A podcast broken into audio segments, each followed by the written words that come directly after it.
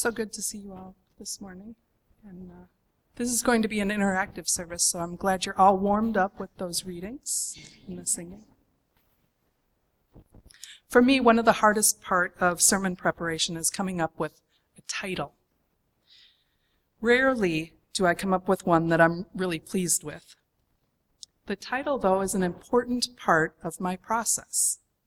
There's so many spiritual subjects that I could preach upon.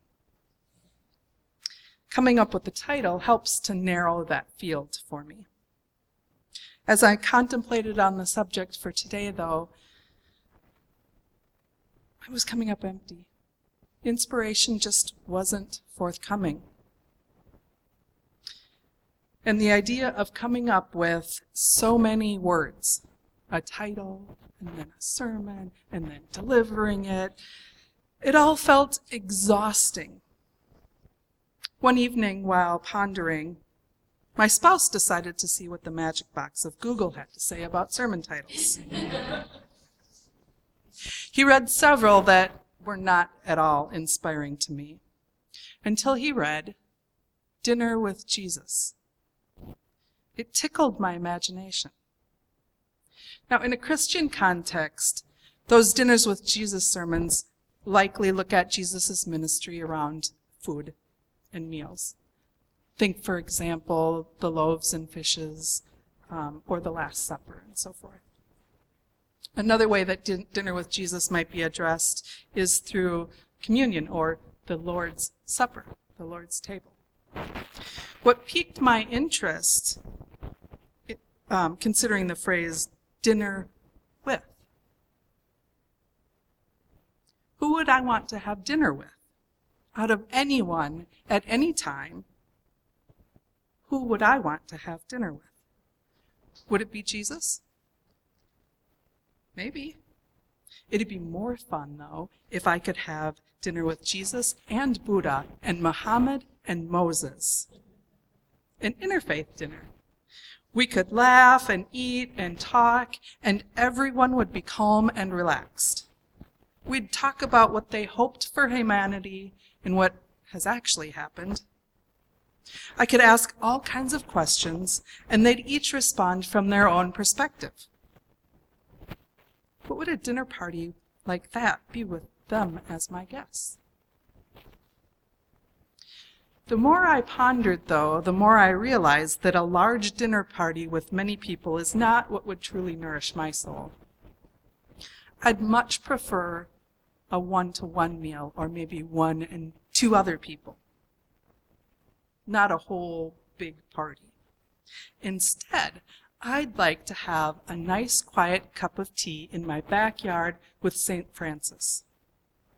We could chat about the importance of nature and animals in our spiritual lives. We could ponder how so many have become disconnected from the natural world and themselves. We could contemplate together ways to reconnect as communities and individuals. I thought of the many people who, whose teachings have helped shape my spiritual life. Most of them I don't know personally. Some were alive many hundreds of years ago, others more recently deceased, and, st- and still others that are alive now, yet I don't know them personally. How fun would it be to sit with each of them and share a meal? Oh, what if I had a backyard barbecue on a cool fall afternoon with all of the dogs that have shared my life with me? My first ever yellow lab called Mickey, Brandy, who was such an in- instrumental part of my growing up, the many dogs my family fostered and adopted, like Thor, Charlie, Kino, and Kaya. Dogs I adopted as an adult King, Bibi, Zeke, Jade, Annabelle, Tucker, Junior, Lily. What if all of them could come and play with my the dogs who live with me now, Sophie and Shelby? They would all love a barbecue where they got to eat the burgers and hot dogs. What joy that would be! Who would you invite? You can invite whomever you wish, living or dead. The possibilities are limitless. Who would you invite? Maybe it's someone you never personally knew.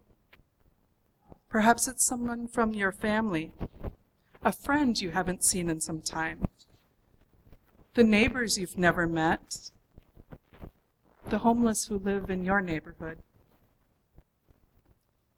someone you wish you had the opportunity to get to know.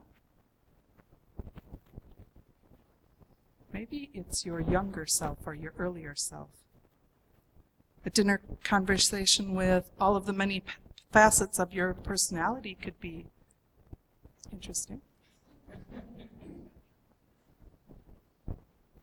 What would it be like to dialogue with your always ne- negative or critical self and your fearless self, your naive self, your fearful self, the eternal optimists who all live in, in within you? Who would you want to have dinner with? Imagine having dinner with any person or being from any time period. Who comes to mind for you? I'm going to pause here for a moment to allow you to imagine for yourself who you who you would invite to dinner. Complete the title for yourself. Dinner with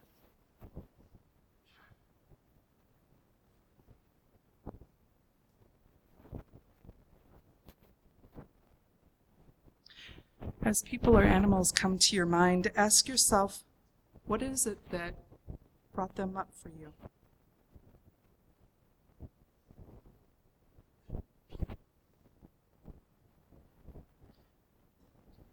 Would you like to talk to them about or do with them?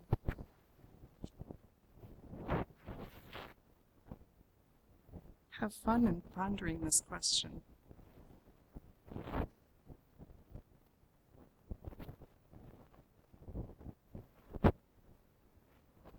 For many children, summertime presents endless opportunities for adventure, exploration, just lying about, for imagination, creating and recreating scenarios, for becoming a superhero, for play. For many, that capacity for play gets stifled as we enter adulthood. Where as a child we might have imagined a jungle safari in our own backyard, often our jungle safari adventures now are to the grocery store or to the motor vehicles office or a highly planned and scheduled vacation. Rather than imagining ourselves as superheroes, able, able to leap off of buildings or fly off of the roof, we now imagine all of the myriad ways that things could go wrong. Often, as adults, we only lie idly about when we are experiencing illness. Now, I know some of you are quite skilled at ensuring that your life regularly includes some form of play. As a culture, though, there simply aren't enough opportunities for play. Author Kirk Byron Jones, in his book Holy Play The Joyful Adventure of Unleashing Your Divine Purpose, discusses the importance of creativity and play. He writes, when we play, we become absorbed in free engagements that challenge and broaden us, and, just as important, bring us joy. This union of focus, adventure, and pleasure unleashes an anticipation for more of the same, initiating a cycle of endless, at times breathless, sacred flow of abundant and creative life. And so, I invite you to play along with me this morning as we create invitations for the dinner party that you imagined. This is truly an invitation. Engage with this uh, practice however you feel comfortable, whatever feels right for you. This morning we'll in, we, we will in, imagine possibilities, create, share, listen, talk, and explore with each other. my hope that this is a truly interactive experience in which we create the service together. You may have noticed at the back of the room, or you can turn around and see now, there's a table covered with a variety of crafting materials. These items are for your use to create your own unique dinner invitation. Once you imagine the who, then imagine the what. What type of event? A dinner party, a luncheon, sharing a cuppa, a ballroom dance, a barbecue.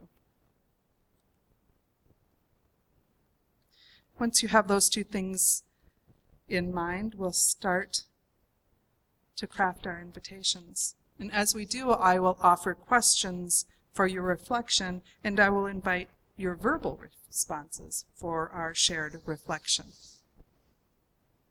So as we go forward, um, feel free to move about.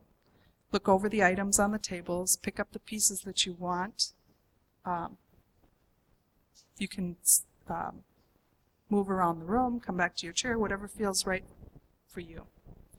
When you first came in, I invited you to select from white, cream, or black paper.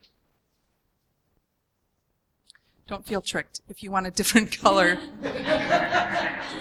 if you want a different color for your invitation or you didn't get one, there are um, cards in the back. But notice what came, what what drew you to the color that you did choose? um, and then once you've selected your card, we'll embellish it in any way you, you like. So feel free to move about. I'm going to stay up here so that the folks online listening later can hear us. So you each had a card like this. You can make your invitation as a whole thing, or you can fold it, and it becomes like, you know.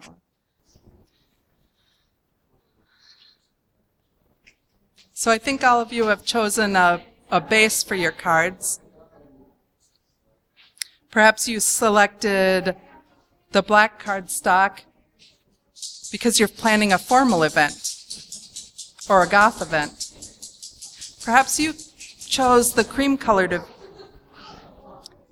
because you're planning an autumn event with pumpkin spice drinks. Perhaps you're seeking simplicity and you selected white paper. As you feel moved, I invite you to share with the rest of us who, do, who did you desire to have dinner with? Who would you wish to share your time with? We do have to wrap up this part of the sermon. Um, but the, the materials are back there um, for the talkback also, if you wanted to continue playing. Um, and I invite you, you know, some of these might be dangerous, but I think there are ways to make most of these um, parties come to some sort of um, reality. Um, you know, maybe you can't have dinner with Athena, but there are other ways that you can um, invite the spirit of Athena into a dinner party. So um, continue to think about this, and thank you so much for playing with um, playing with us this afternoon. Play is an important part of both our spiritual and our emotional lives. It sparks the imagination, it feeds creativity, and it supports feelings of connection. I hope you all feel really connected to each other after this, um, this play together. There are many people who are known and unknown to us that have informed who we are today in this practice of invitation. I'm reminded of and grateful for all of those ancestors. Calling to mind family and friends those who have died, keeps their legacy alive. Play helps us to reconnect with ourselves and with our spirit. Thank you all for playing this morning. Amen.